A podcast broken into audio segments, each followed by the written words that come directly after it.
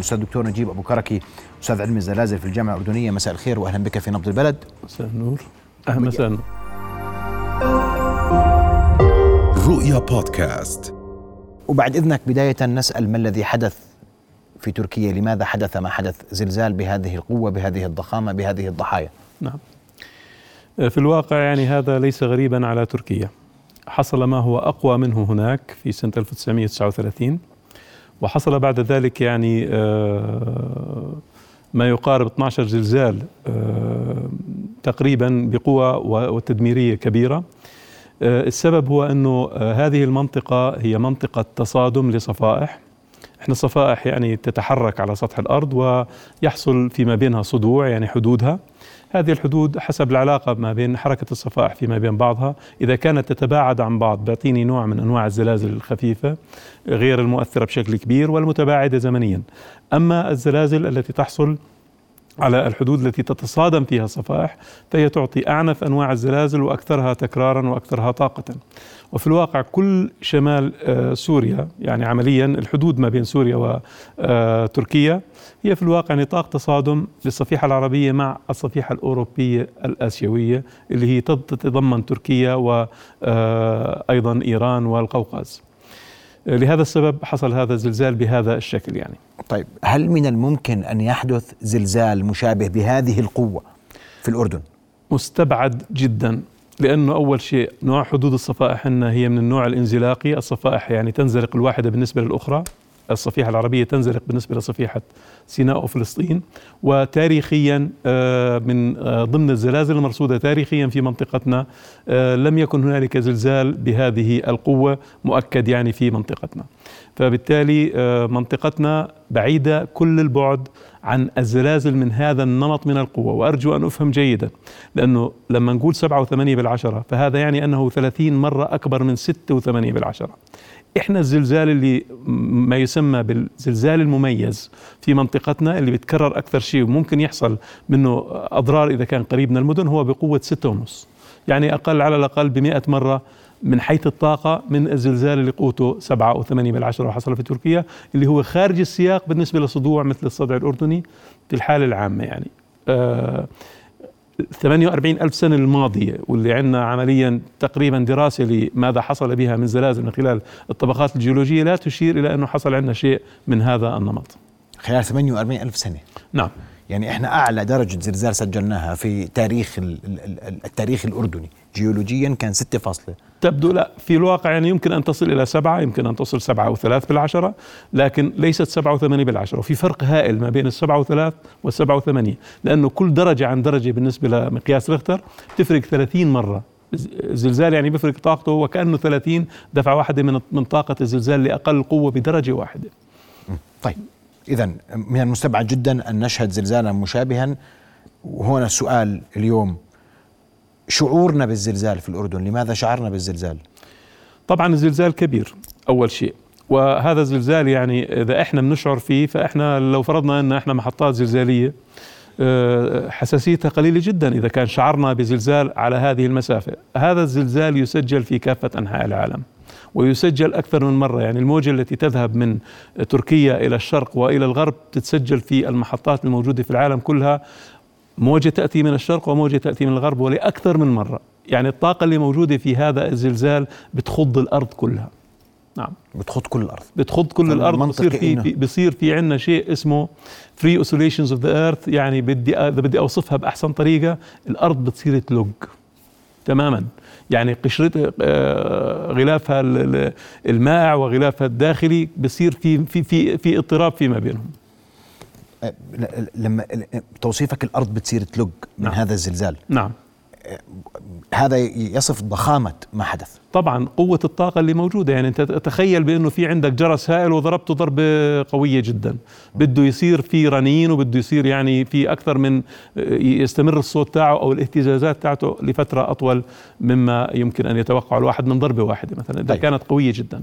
منطقة البحر الميت كان الكل بيتحدث إنه إذا ما إذا إذا حدث هذا الزلزال في تركيا فمنطقة البحر الميت باتت أكثر عرضة لزلزال مشابه وقد يحدث زلزال قريب في منطقة البحر الميت وهذه المنطقة صحيح؟ علميا صحيح. هي قد تصبح أكثر عرضة وقد تصبح أقل عرضة وننتظر الدراسات حتى نثبت ذلك لأنه إذا تفرغت إجهادات في منطقة فهذا سيتس سينتج عنه إما زيادة الضغوط في منطقة أخرى وفي هذه الحالة بيكون الوضع يسير نحو الاسوء أو تقليل الضغوط وتنفيسها عمليا وبصير الوضع نحو الأفضل فحتى الآن الدراسة يعني لم تتم حتى نعرف بأنه آه، راح تزيد الزلازل ولا تقل في منطقة البحر الميت. لكن تاريخيا أؤكد أنه البحر الميت نمطه هو نمط الستة ونص لا أكثر.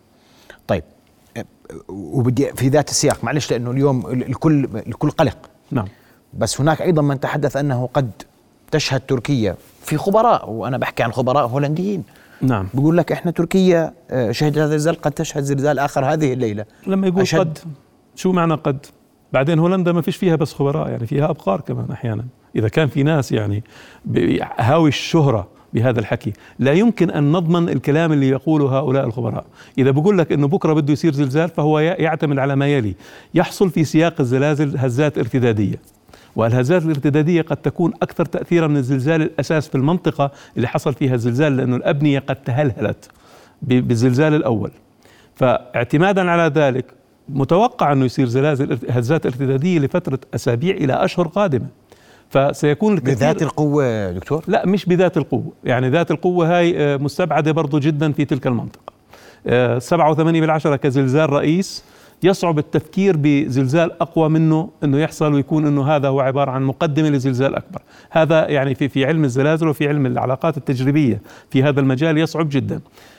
الاحتمالية ضعيفة جدا أن يحصل أي شيء أكبر من ذلك في القريب العاجل في تلك المنطقة. أقل من ذلك قديش تسجيل 100 هزة ارتدادية ممكن منطقي؟ ممكن يسجل 10000 هزة ارتدادية.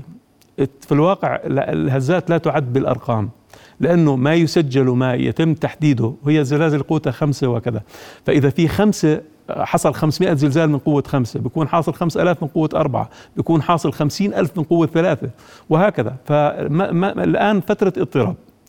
في اهتزازات ومحاولة إعادة التوازن عمليا مرة أخرى آه، إلى المنطقة. لذلك يجب أن يتوقع أنه يحصل هزات ارتدادية في تلك المنطقة. هي تعريف الهزة الارتدادية هي اللي بتحصل في نفس المنطقة.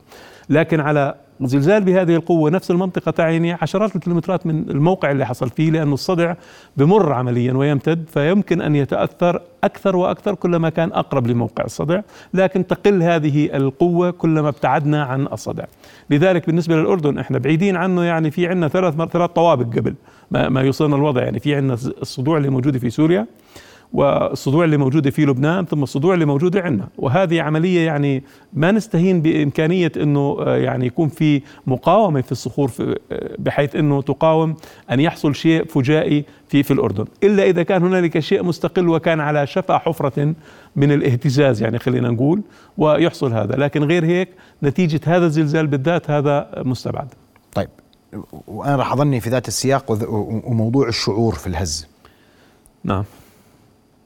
المنطق بهذا الحجم. القاهرة شعرت في, في الهزة الأرضية.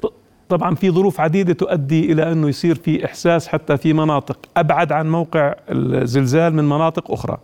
مثلا احتمال كبير أنه القاهرة بتحس فيه لكن القدس ما بتحس فيه أو نابلس. السبب أنه ما ننسى أنه القاهرة في الواقع هي طمي النيل. هي عبارة عن تربة يعني سهلة جدا الحركة ومائعة إلى حد ما.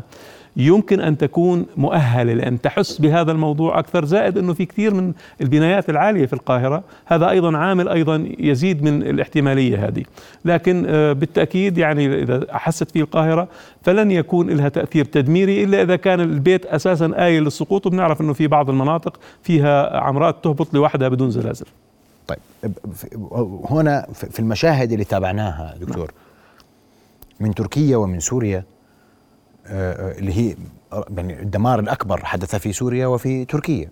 نعم. في بنشوف كنا العماره واقفه هذا ما بعد الزلزال سقطت بنايات. أيضا تابعنا إنه في سقوط بنايات وأخرى بجانبها لا تزال قائمة. نعم. كان السؤال ليش؟ في عوامل أحيانا موضعية وفي عوامل أيضا أحيانا بتكون مصنوعية البناء الغش التصميم الحديد الإسمنت إلى آخره في عناية ولا لا. في فرق كبير لما يكون المبنى يعني يحترم القواعد الهندسية وفي فرق أيضا إذا كان هذا المبنى فقط هندسيا على الورق. هذه آه، شغلة. في شيء آخر هي العوامل الموضعية في نفس المبنى. إذا المبنى هذا مبني على الصدع نفسه وتحرك الصدع سينهار. إذا كان بعيد عنه آه، آه، قليلا يعني قد لا يتأثر بشكل كبير. وهذا شفناه في إزمت في تركيا سنة 1999 لما يكون في عندنا منظومة من الأبنية نلاحظ إنه الأول مدمر بشكل كبير ثم على الخط أقل فأقل فأقل وتبين انه الصدع في الواقع مار بتلك المنطقة. لهذا السبب مهم أن تحدد الصدوع في في كل بلد ونحدد برضه استعمالات الأراضي بما يتناسب مع الخطورة اللي يمكن أن تحصل في هيك ظروف سواء للزلازل أو للفيضانات أو غيره يعني. طيب وأنا اسمح لي إني آه، بسألك كل هاي الأسئلة لكن هناك أسئلة الناس وبدنا نجاوب عليها اليوم. كان الحديث أيضا عن آه، تسونامي. نعم. ممكن غير ممكن؟ عالميا التسونامي يعني آه، يحصل أكثر في البحار المفتوحة بشكل كبير. حصل في المتوسط يعني تسونامي في الزمانات في 1068 في 18 3 1068 للميلاد. في تسونامي حصل وقتل 15 ألف قتيل في أو شهيد أو في الرملة. آه، يوم الثلاثاء بالضبط 18 3 1068 للميلاد. آه، السواحل اللبنانية شهدت تسونامي بشكل يعني متكرر 551 إلى آخره. بيروت آه، تأثرت بهذا وكذلك سواحل فلسطين.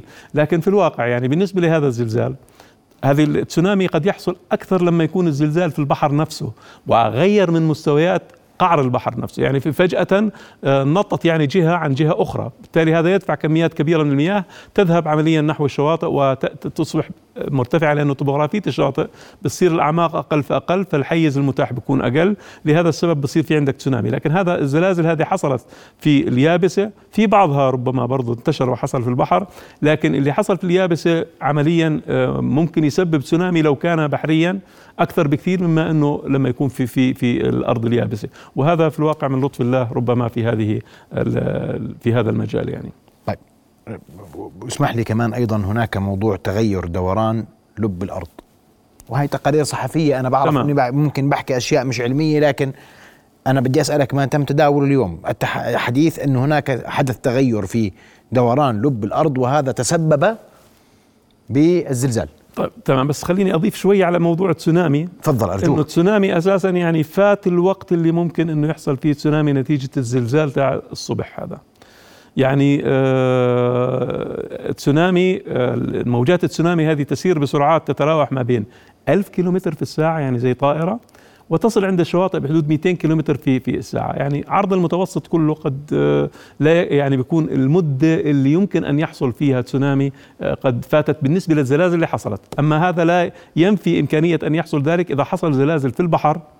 وبقوة كبيرة وأثرت على مناطق يعني غير متوازنة في البحر نفسه وأدت إلى تسونامي. أما مسألة دوران الأرض وكذا في دراسات نظرية في هذا المجال. يعني يخرجها العلماء بعد وضع عدد كبير من الفرضيات. وينتجوها وهي ليست في الواقع للتداول ما بين الناس. لكن لتخيل الوضع. الأرض يعني ليست آه، شيء بسيط. وهذا الحجم وهذا هذا الأمر يعني ما فيش فيه مسألة إنه حدا يقرر من فوق بإنه توقف دوران الكرة الأرضية أو توقف دوران نواة الأرض اللي هي على عمق يعني 3000 آه، وكذا كيلومتر آه، هذا في الواقع يعني عبارة عن تهويل إعلامي لمعلومات قد يكون لها أساس في بعض الأبحاث لكن لو نظر فيها بشكل جيد سنرى بأن تفسيرها يختلف تمام الاختلاف عما يعتقده يعني الناس العاديين. يعني آه، تغير دوران لب الأرض مش صحيح. تغير دوران بكم ومتى؟ وطبعا هذا خليني أعطيك الفكرة هاي. طبعا هذا ليس جديد. زلزال تشيلي 2010 حسب كان هذا قوته يعني شيء يقارب التسعة ثمانية ونص تسعة. كبير أكبر من هذا بشكل كبير. هنالك عالم كوري واحد أمريكاني عملوا دراسة بيقولوا فيها بأنه هذا سيؤدي على الخلل في دوران الكرة الأرضية لأنه محور دورانها تغير شوي فهذا سيضيف إلى الشهر ولا إلى السنة ولا إلى شغلة اثنين بالمليون من الثانية. سألني صحفي على محطة محطة فرنسية إنه شو تأثير هذا على البشر؟ قلت تأثير على البشر أن الموظفين راح يستلموا راتبهم قبل 2 بالمليون من الثانية آخر الشهر. فيش تأثير لهذا الكلام يعني. وهي في الواقع شغلات الزلازل ظاهرة أزلية تحصل من لما بدأت الأرض يعني وحتى الآن. وسببت إزاحة أمريكا عن أفريقيا بمسافة آلاف الكيلومترات منذ 200 مليون سنة. ما في حدث صغير بهذا الشكل يمكن أن يؤدي فجائيا إلى تغيير كبير، إذا بده يصير في تغيير في هذا الموضوع فسيكون على مدى عشرات ملايين السنين ومش رح حدا يحس فيه. بالتأكيد. لن يشعر به أحد. يعني لن يشعر به أحد بالتأكيد، أما ربطه في موضوع الجو والمناخ وكذا هذا في الواقع عبارة عن يعني هرطقة. برأيي، هرطقة علمية أو هرطقة إعلامية. هرطقة هرطقة علمية صعب شوي. طيب هناك من يسأل عن وأنا سؤالي الأخير بيوتنا. نعم. أمام وأنت بتقول اليوم إحنا قد نكون معرضين لزلزال من ستة ونص إلى سبعة درجات على مقياس لا أحد يعلم متى. لا أحد يعلم متى يعني لكن إن اجلا أو عاجلا كما يقال بس هذا لما أقول إنه اجلا أو عاجلا مثل الشاب الهولندي هذا هذا لا يعني إنه هذا تنبؤ. لاني أنا بقول لك الآن الآن من هذا الموقع إن اجلا أو عاجلا كل صدع زلزالي على الأرض سيحصل له سيحصل عليه زلزال. بس هذا مش تنبؤ. يعني التنبؤ فيه له أسس وأسس هذا التنبؤ معروفه في علم الزلازل. يجب على المتنبئ أن أن يحدد الوقت بشكل معقول. خلال يوم يومين ثلاثة أسبوع بنقبل شهر. يجب أن يحدد قوة الزلزال بشكل معقول. يجب أن يحدد كم إمكانية أن يكون الزلزال آه، صدفة. بصير في بعض المناطق فيها كل أسبوع عشر زلازل فما بصيرش واحد يجي يقول أنا الأسبوع الجاي رح يصير زلزال لأنه بصير عشرة أصلا. والزلازل كثيرة يعني اللي بتتسجل. آه، زائد في هنالك تحفظ يعني ملزمين بعلماء الزلازل إذا حصل وأنك تنبأت يعني لأن الموضوع ليس سهلا يجب أن يناقش هذا مع المجموعة العلمية قبل ذلك وأن تعطى المعلومة للسلطات المعنية وما تنتشر بشكل يعني دعائي بهذا الشكل لأنه المسألة كارثية بتكون بس إحنا إحنا غير ممكن حتى اللحظه تنبؤ بالزلازل صحيح؟ غير ممكن التنبؤ الدقيق بشكل مثل مثلا الأحوال الجوية أو غيرها حتى بنسبة خطأ بسيطة إذا صار في تنبؤ بكون الخطأ فيه هائل كبير لأنه المعلومات المتوفرة قليلة والعوامل اللي بتدخل في هذا الموضوع كثيرة جدا ومعظمها لا نعلم وهو موجود على عمق 30 كيلومتر مثلا تحت السطح إلى 700 كيلومتر. فلا يوجد لأحد إمكانية أنه يتنبأ بالزلازل حتى الآن بالشكل الذي يمكن أن يفيد الناس جهزوا حالكم بكرة في زلزال. هذا لا, لا يجب أن يتم توقعه يعني من هون إلى إلى لكن في منطقتنا عاجلا أو اجلا. كل مناطق العالم. عاجلا أو اجلا تشهد كل كل صدع زلزالي لأنه أقدم بكثير من البني آدمين. بيحصل عليه كل عشر ألاف سنة كل عشرين ألف سنة كل ثلاثين ألف سنة كل عشرة ألاف كل مئة سنة حسب نشاطه. إذا المعلومة أنه إن آجلا أو عاجلا هذا صحيح بس هذا لا يعني أنه يسبب لنا الذعر والقلق وما شابه ذلك. وبعدين يعني إذا كان واحد صح له أنه يعمل فيديو وينتشر في يومين يشوفوه 27 مليون بني آدم تعرف أنه هذا صار مليونير. بكثير من الناس يعني راح يتنبؤوا بالمستقبل كما لا نرجو يعني. أه، صدع البحر الميت كل قديش؟ صدع البحر الميت يا عزيزي. في خليني أقولها هاي وأفسرها بشكل جيد يعني. كل مئة سنة بالمعدل بصير عندنا زلزال من النوع الذي قد يؤثر إذا كان قريب من المناطق المأهولة. لما نقول بالمعدل شو معناها؟ معناها أنه ممكن يمر 300 سنة بدون أي زلزال وفي فترة سنتين ثلاثة يصير زلزالين. هذا المعنى. مش معناها إنه مباشرة الواحد يمسك عداد ويبدأ يعد إنه من هون ل 100 سنة زي ما كثيرين بيعملوا هذا الحكي. يقرأ في بحث علمي إنه طلع عندنا بالمعدل كل 100 سنة.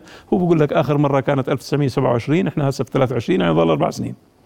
طبعا هذا الكلام غير دقيق بتاتا لأنه في عندنا إثباتات على هذا الكلام. العقبة على سبيل المثال أنا رسالتي الدكتوراه كانت عن الصدع الأردني. العقبة غلبتني جدا يعني لأنه آخر مرة كان فيها زلزال وله له آه، يعني أثر. كان في 1588 وبعد 1588 سكوت تام. حتى 23 1 1983 عندما أصبح هنالك أزمة زلزالية صح حصل في سياقها 1000 2000 زلزال أقوى واحد فيهم كان قوته خمسة. بعد ذلك في ال 93 زلزال قوته ستة. وفي ال 95 22 11 95 زلزال قوته سبعة وثلاثة بالعشرة. يعني أقوى من زلزال فلسطين ب 30 مرة. لكن لبعده عن المنطقة ولوجوده برضه في البحر وعوامل أخرى يعني أدى إلى أنه ما حصل فيه خسائر يعني تساوي آه، واحد على 30 من خسائر ما سببه زلزال فلسطين الأقل منه قوة ب 30 مره 1927 فإحنا بنحكي المنطقة عندنا كل 100 عام تحديدا في البحر الميت هي منطقة زلزالية لكن هذا بالمعدل. بالمعدل, بالمعدل. والعقبة أمورها مش لا أحد يعلم بالنسبة للزلازل المستقبلية لكن العقبة عمليا. حسب نظرية الصفائح بتقول لك إنه المنطقة اللي ما حصل فيها زلازل لفترة طويلة هي المؤهلة أكثر إنه يحصل فيها زلازل لأنه هي اللي صدوعها راكمت كميات من الضغط مؤهلة لأن تشكل زلزال. وبالمناسبة العقبة صار فيها بال 95 فأبعد. بال 95 نعم. بالمناسبة أنا لي بحث في, في شهر 5 2022 وفي خريطة فيها ما يسمى بالفجوات الزلزالية. المناطق اللي أكثر تأهيلا لحصول الزلازل فيها على الصدع الأردني وفي منها منطقة شمال سوريا. مش مبني على عبقرية كبيرة لأنه آه، قائمة الزلازل قائمة الزلازل بتقول إنه من زمان ما صار فيها شيء كبير. واضح. نعم. آه، اسمح لي أنا أرحب بالوزير الاسبق أحط على فيسبوك على صفحتي اليوم هاي الخريطه حتى تقتنع الناس بأنه هذا الكلام مش غلط والبحث كله كمان. طيب الوزير الأسبق سامي هلا سمعنا عبر الهاتف. معليك مساء الخير. مساء النور هلا سيدي. آه، في إطار الزلزال نفسه والحديث عن الزلزال كان هناك سؤال عن أمن المساكن لدى الأردنيين. وهل نحن آمنون في مساكننا آه، إذا ما تعرضنا لزلازل مشابهة؟ أسمع ردك ووجهة نظرك أستاذ سامي. سيدي أنا بدي أحكي يعني في الموضوع من ثلاث محاور. المحور الأول إنه معظم مبانينا بالأردن يعني تصاميمنا الإنشائية للمباني آه، بطبيعتها الإنشائية تأخذ الزلازل عين الاعتبار. يعني هذا شيء معلوم عندنا انشائيا لأنه آلية التصميم الإنشائي باخذوه بطريقة متكاملة مع بعض بيربطوا الاعمده مع بعض فهو بيتحمل الزلازل. إحنا بعام 2002 تقريبا 2000 لما بدأت منطقة العدلي تصير وبدأت العمارات المرتفعة بالأردن صدر كود للعمارات العالية وتم وضع آه، معايير تصميم آه، مقاوم للزلازل للعمارات المرتفعة اللي باكثر من 10 طوابق اعتبرناها مرتفعة بنحط لها كود معين لهذه الغاية. فعماراتنا المرتفعة كلها اللي تمت آخر 20 سنة واللي قبلها ما كان لنا عمارات الارتفاعات هاي. ماخذ موضوع الزلازل بعين الاعتبار. هلا حديثا يعني قبل جزء خمس سنوات تم بدء العمل فيه لعمل خارطة زلزالية للأردن. بينت كل مواقع الأردن كمملكة فيها شو الخطر الزلزالي اللي فيها أو بلاش نسميه خطر شو الزلازل المتوقعة وشو الأرقام اللي لازم المصمم ياخذها بعين الاعتبار. وصدر العام الماضي في بدايه 2022 كود معدل للزلازل مرفقة هذه الخارطه حتى نعم. يتم التصميم بناء عليه. نعم فأنا يعني بدي أحكي لك إنه مبانينا القديمة بالأردن أغلب تصاميمها خلينا نحكي المباني المصممة مثل المبنى العشوائي، المباني المصممة كلها كانت ماخذة موضوع الزلازل بعين الاعتبار by default يعني على رأي الناس يعني بالبديهة ماخذين الزلازل بعين الاعتبار لأنه التصاميم الانشائيه بالأردن ونقابه المهندسين كانت يعني تراقب وتتابع هذا الموضوع فماخذ موضوع التصميم بمراعاة الزلازل بعين الاعتبار والأبنية العاديه الحمد لله إحنا آخر 20 سنة وضعت شروط آه، مشان مقاومة الزلازل فما عندنا مشكلة فيها نعم. أما موضوع الخارطة الزلزالية بالأردن هاي نشرت جديد وصدرت مع الكود وهلأ صارت الخارطة موجودة وصار أي تصميم جديد يتم يتم بناء على أرقام آه، محددة واضحة في الخارطة الزلزالية وكود معايير تصميمية آه، محددة بالكود طبعا كود نعم. البناء تم من قبل آه، الجمعية العلمية الملكية وبمتابعه لجنة من قبل مجلس البناء الوطني مشكلة وصدرت من خلال مجلس البناء الوطني. نعم أشكرك كل الشكر مهندس سامي هلس وزير الأشغال الاسبق علقت على أمن المنازل الأردنية وأكدت أنها آمنة بناء على الكود الأردني. سؤال أخير برضو وردنا الآن موضوع عمق الزلزال. قديش نعم. كان عمق الزلزال الحالي وقديش عمق الزلازل في العاده في الأردن؟ آه طبعا عمق الزلازل في الأردن محدود هو بأول 20 كيلومتر تقريبا يعني. آه غالبها يعني بهذا الشكل. وحتى يعني بعض الأزمات الزلزالية والدراسات لها تبين انه عمق الزلزال المفضل والأكثر تكرارا هو 8 كيلومترات. يعني هذا هو الواقع بالنسبة للصدع الأردني. طبعا هذا له مميزات وحسنات وسيئات. إذا كان الصدع أو الزلزال غير عميق المنطقة اللي بيكون مصيبة بتكون محدودة نسبيا لكن بتكون الدمار فيها يعني أكبر. آه، لأنه في تطوير لأمواج بنسميها أمواج السطح لا تتطور إلا على السطح وهي التي تؤدي إلى الكثير من الدمار والخسائر. نعم. إذا كان الزلزال عميق وهذا لا يحصل إلا في المناطق التصادم أو مناطق حتى أكثر فنية هي الدفع التحتي. لما يكون في عندنا صفيحة تنزل تحت صفيحة ثانية كما هو الحال في اليابان. هاي ممكن تصل الزلازل فيها إلى 700 كيلومتر تتميز في هاي الحالة بأنه دمارها بيكون يعني ألطف شوي لكن في مساحات أوسع بكثير لأنه الموجات تطلع بشكل قمعي بهذا الشكل. تركيا عشرة كيلومترات. طبعا العشرة كيلومترات هاي بالنسبة برضو لموضوع العمق آه، في تحفظات كثير عليه سيتم إعادة حسابه وكل مؤسسة بتحسبه راح تطلع لك عمق مختلف. عشرة غالبا هي بالنسبة لمراصد الزلازل هو عمق مفروض لأنه في الواقع تحديد العمق ليس بالإمكان تحديده بدقة كبيرة. لهذا السبب هم بيقولوا أنه هي ما بين صفر إلى عشرين معدلهم عشرة وبيثبتوا بيقولوا أنه عشرة. بالحسابات آه، بتطلع عندك يعني تعديلات بسيطة لو خفضت خفضت محطة واحدة بس من اللي سجلته. لو كان عندك 2000 محطة ممكن يتغير عمق الزلزال بشكل جذري. فهذا رقم ملوش أهمية كبيرة إذا واضح جدا. أعطي يعني عمليا نعم. لهذا أشكر كل الشكر الأستاذ دكتور نجيب أبو كركي أستاذ علم الزلازل في الجامعة الأردنية. أشكرك كل الإيضاحات اللي قدمتها اليوم. شكرا جزيلا لك. رؤيا بودكاست.